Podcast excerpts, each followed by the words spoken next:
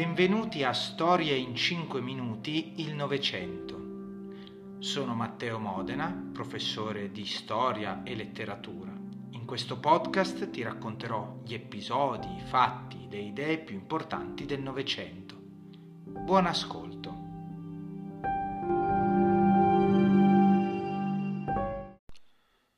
La propaganda fascista. Negli anni 30 Mussolini eh, proseguì il suo percorso per cercare di accumulare consenso intorno a sé e intorno al suo movimento politico. E mh, scelse due vie, la propaganda e la repressione. La propaganda utilizzava e sfruttava al massimo quelli che erano all'epoca i nuovi mezzi di comunicazione, la radio, i giornali non tanto nuovi effettivamente e il cinema. Eh, L'idea era quella di promuovere il culto della sua figura come leader e come guida del paese.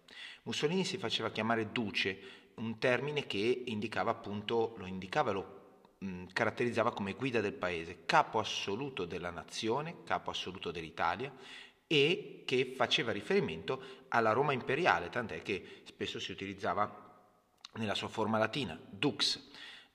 E per questo perché il fascismo voleva in qualche modo prendere spunto e eguagliare, collegarsi, eh, mostrarsi come prosecuzione ideale della grandezza della Roma antica. Eh, il duce esigeva dagli italiani un'obbedienza cieca, assolutamente cieca e totale. Uno degli slogan eh, preferiti era credere, obbedire, combattere. L'opera di fascistizzazione fu un'opera lunga, e molto molto portata avanti con molta molta forza. A partire dal 1937 ci fu eh, la creazione di un apposito organo statale che si occupava di questo aspetto, il Ministero della Cultura Popolare, il famoso, diventato famoso come Mincul Pop, e che operava appunto attraverso la censura eh, e eh, di, dei contenuti che non erano favorevoli al fascismo. Fascismo quindi raccoglie consensi eh, intorno a Mussolini e intorno al partito tra um, gran parte della popolazione. Eh, la popolazione infatti vedeva nel fascismo e nel duce eh, la possibilità di costruire una nuova Italia diversa da quella precedente, da quella eh, che aveva portato alla crisi del dopoguerra e un'Italia anche capace di avere un ruolo di prestigio in ambito internazionale e quindi la popolazione iniziò a credere alle promesse del fascismo che eh, indicava una nuova era, una vera e propria nuova era per l'Italia. Oltre a diffondere eh, il, i valori del fascismo tramite la propaganda, grande ruolo ebbe la scuola. La riforma gentile del 1923, appunto dal nome di Giovanni Gentile, prevedeva una struttura gerarchica nel sistema educativo simile a quella militare. Fu istituito il libro di Stato e vennero banditi tutti gli altri testi, eh, in modo da controllare, organizzare, tenere eh, d'occhio, in qualche modo, la formazione delle nuove generazioni. L'idea era proprio di sviluppare la fedeltà al regime e anche mh, i mh, docenti universitari furono costretti a giurare appunto eh, di seguire, di essere fedeli al regime fascista e dei 2000 eh, cattedratici soltanto 12 rifiutarono di sottoporsi al giuramento. Questa situazione ehm, riguardava non soltanto la scuola ma anche le organizzazioni eh, legate in qualche modo alla scuola o eh, l'idea era mh, organizzare il tempo soprattutto dei giovani eh, nell'arco di tutta la loro vita.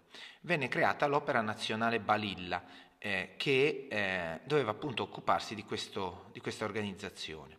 E all'interno di, di questa organizzazione il, i bambini, maschi e femmine, erano inquadrati. Allora, tra i 6 e i 7 anni erano tutti chiamati figli della lupa. Tra gli 8 e i 14 anni i maschi erano detti balilla e le ragazze piccole italiane. Tra i 15 e i 18 i maschi diventavano avanguardisti e le ragazze giovani italiane. Eh, anche mh, mm, i ragazzi più grandi erano in qualche modo inquadrati nei GUF, cioè i gruppi universitari fascisti. Nel 1937 eh, tutti questi gruppi vennero riuniti in un'unica organizzazione, la Gioventù Italiana del Littorio. Eh, questo collegava le attività appunto diciamo ricreative e dava grande peso alle attività sportive. Le organizzazioni sportive erano anch'esse eh, organizzate eh, come formazioni militari e, mh, mm, ed erano molto sostenute e molto importanti eh, per il fascismo perché eh, potevano preparare gli italiani del domani. Oltre a questo, tutto questo aspetto di propaganda, di istituzionalizzazione, eh, ci fu anche una forte repressione eh, che portò alla morte di, di, degli oppositori, alla morte, al confino, all'esilio. Eh, tra i più famosi citiamo Antonio Gramsci, che è fondatore del Partito Comunista Italiano, che morì nel 1937 dopo 11 anni di carcere. Molti furono eh, esiliati, molti furono anche uccisi eh, pur in esilio, come Nello e Carlo Rosselli, che mh, avevano fondato il movimento eh, di orientamento liberal socialista Giustizia e Libertà e vennero appunto uccisi in Francia mentre si trovavano in esilio.